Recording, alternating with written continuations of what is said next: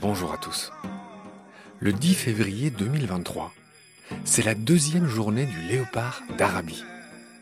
La toute première avait été lancée en 2022 à l'initiative de l'Arabie Saoudite. Alors vous me direz, pourquoi consacrer une journée, et ce hors-série, à cet animal ? Eh bien, tout simplement, parce que c'est un des félins les plus rares et les plus menacés du monde. Il en resterait moins de 200. Moins de 200, dont une cinquantaine seulement à l'état sauvage. Par ailleurs, les populations restantes sont si réduites, isolées, fragmentées et menacées, qu'elles risquent de ne plus être capables d'assurer la reproduction de leur espèce. Et vous savez que les espèces ont besoin d'un pool génétique vaste, sans quoi la consanguinité affaiblit l'espèce. Et c'est d'ailleurs pourquoi les zoos ont des programmes d'échange très suivis avec des studbooks, c'est-à-dire des fichiers à jour des liens de parenté, pour bien s'assurer qu'on brasse les gènes des espèces rares. Je me souviens avoir écrit un article sur le léopard d'Arabie quand je travaillais à Mon Quotidien, le journal pour les ados, et c'était il y a une dizaine d'années. Et déjà à l'époque, c'était ce même chiffre, 200, imprécis et sans doute surévalué. Les derniers individus survivent dans les montagnes du désert de la péninsule arabique, principalement en Arabie Saoudite, et aussi un peu dans les montagnes qui séparent Oman du Yémen, toujours dans cette même péninsule arabique. C'est bien parce que cet animal pourrait être le prochain félin à disparaître sur Terre que Baleine sous Gravillon met aujourd'hui le focus sur cet animal rarissime, devenu un symbole pour tous ceux qui veulent protéger le vivant dans le monde arabe.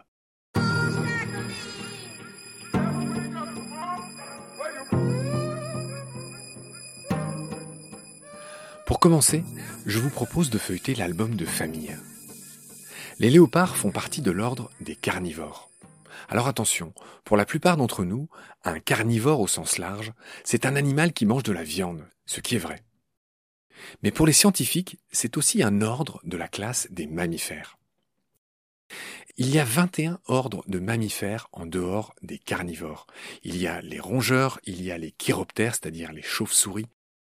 Il y a les animaux qui ont des sabots pairs, comme les vaches, les cerfs et les gazelles. On les appelle les artiodactyles, et ceux qui ont un nombre de doigts impairs, comme le cheval, le tapir ou le rhinocéros, c'est ce qu'on appelle les périssodactyles.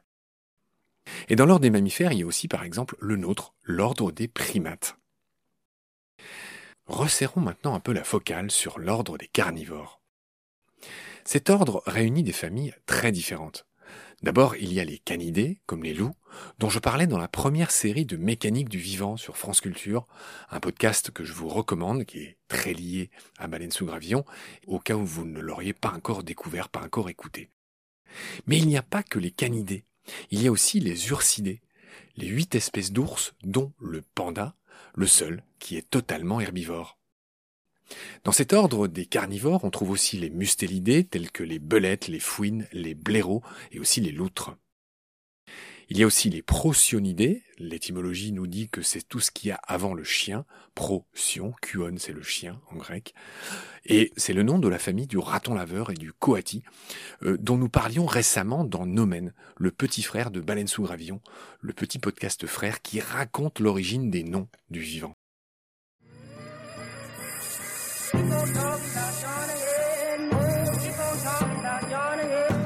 Dans l'ordre des carnivores, je continue, il y a aussi les très rigolotement nommés méphitidés. Méphitique, je ne sais pas si vous le savez, c'est un mot qui signifie puant, qui sent très mauvais. Et donc les méphitidés, eh bien c'est la famille des moufettes, qu'on appelle aussi les sconces, et eux aussi sont des carnivores. Et enfin, parmi les carnivores, on ne serait pas complet si on ne mentionnait pas les pinnipèdes. Les pinnipèdes, eh bien, c'est la famille des phoques, des otaries et du morse. Je dis le morse au singulier puisqu'il n'y a qu'une seule espèce de morse. Et pinnipède, pour être bien complet, ça veut dire les pieds en forme de plume. Alors je ne veux pas vous perdre, restez bien accrochés, c'est bientôt fini pour ces histoires de systématiques, de classement, de rangement du vivant dans des cases qui me paraît toujours intéressant. Toutes ces familles que je viens de nommer, elles sont regroupées dans une catégorie spéciale qui s'appelle les caniformes. Grosso modo, Ces caniformes, ce sont les carnivores qui ont des caractéristiques de chien, c'est-à-dire un museau plutôt allongé et des griffes non rétractiles. Donc ces fameux caniformes forment un des deux grands groupes jumeaux siamois de ce groupe des carnivores, et effectivement les carnivores se subdivisent en deux groupes qu'on pourrait surnommer les frères ennemis. Et c'est une division que vous connaissez tous et qui est proverbiale. Ce sont tout simplement les chiens et les chats. Les scientifiques disent plutôt caniformes, c'est tous ceux que je viens de nommer, et puis les autres, ce sont les féliformes. Et donc, dans cet autre grand groupe, cet autre groupe jumeau, ce groupe frère des familles des chiens, des ours, des fouines, des phoques, etc. que je viens de nommer, il y a les féliformes, c'est-à-dire les félins, les petits et les gros chats, du chat au lion, pour faire simple. La famille la plus connue des féliformes est celle des félidés, qui va du lion à votre chat, en passant par le léopard, dont notre léopard d'Arabie. Mais il y a d'autres familles de féliformes. Il y a les foussas de Madagascar, enfin je dis les fameux, ça se trouve c'est la première fois que vous en entendez parler. Il y a les civettes en Asie, il y a les mangoustes en Afrique, et il y a les genettes qu'on trouve en France, qui sont assez rares, mais qui habitent bien en France, mais qui ne sont pas originaires de notre pays, et même d'Europe. Elles sont originaires d'Afrique, et elles ont été introduites en Europe pendant l'Antiquité. Au départ, c'était pour protéger les réserves de grains, et elles ont été progressivement délaissées parce qu'elles sentent mauvais, elles ont une glande qui fait qu'elles sentent beaucoup plus fort qu'un chat. Elles ont donc, en dépit de leur mignonnerie, été délaissées au profit du chat qui a lentement pris leur place au fil des siècles. C'est ce qu'on raconte dans toute la série chat d'ailleurs, de Baleine sous Gravillon.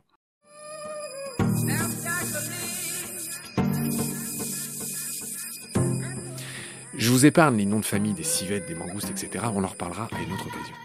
Pour l'heure, je voudrais en revenir aux féliformes, tous ceux qui sont plus chats que chiens, et vous précisez qu'il y a les hyènes parmi les féliformes. Et ça, c'est assez...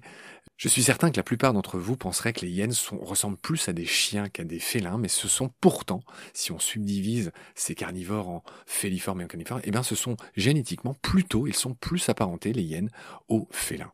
Voilà. Et pour en savoir plus sur ces hyènes, je vous renvoie aux épisodes Animaux d'Afrique, une belle série de Baleines sous Gravillon que vous trouverez en tapant baleine par exemple et Afrique, ou baleine et lycaon, ou baleine et hippopotame, ce que vous voulez, dans votre appli d'écoute. Et comme ça, vous n'avez pas besoin de scroller et vous trouverez tout de suite les épisodes en question. Bref, pardon, j'ai pas pu résister. Au début de notre histoire de léopard, je voulais un petit peu resituer toute cette façon de ranger les animaux dans des tiroirs. Encore une fois, je trouve ça bien utile et la génétique nous aide beaucoup aujourd'hui.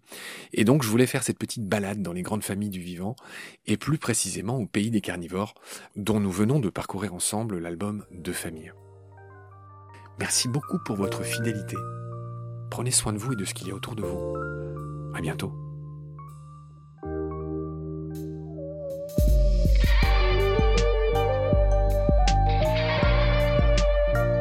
C'est la fin de cet épisode, merci de l'avoir suivi. Pour continuer, nous avons besoin de votre soutien. Et vous pouvez nous aider simplement, en quelques clics et gratuitement. Il suffit par exemple d'utiliser le moteur de recherche solidaire Lilo. Ainsi, chacune de vos recherches sur Internet générera des gouttes qui seront reversées au projet de votre choix, comme Baleine sous Gravillon par exemple. Vous pouvez par ailleurs vous abonner à nos podcasts comme d'habitude, partager les liens, devenir adhérent de l'association BSG ou encore faire un don sur HelloAsso ou sur Tipeee. Grand merci par avance. Je remercie tous mes équipiers pour leur aide précieuse. Je vous retrouve bientôt pour de nouveaux épisodes. Et d'ici là, prenez soin de vous et de ce qu'il y a autour de vous. Merci. À bientôt.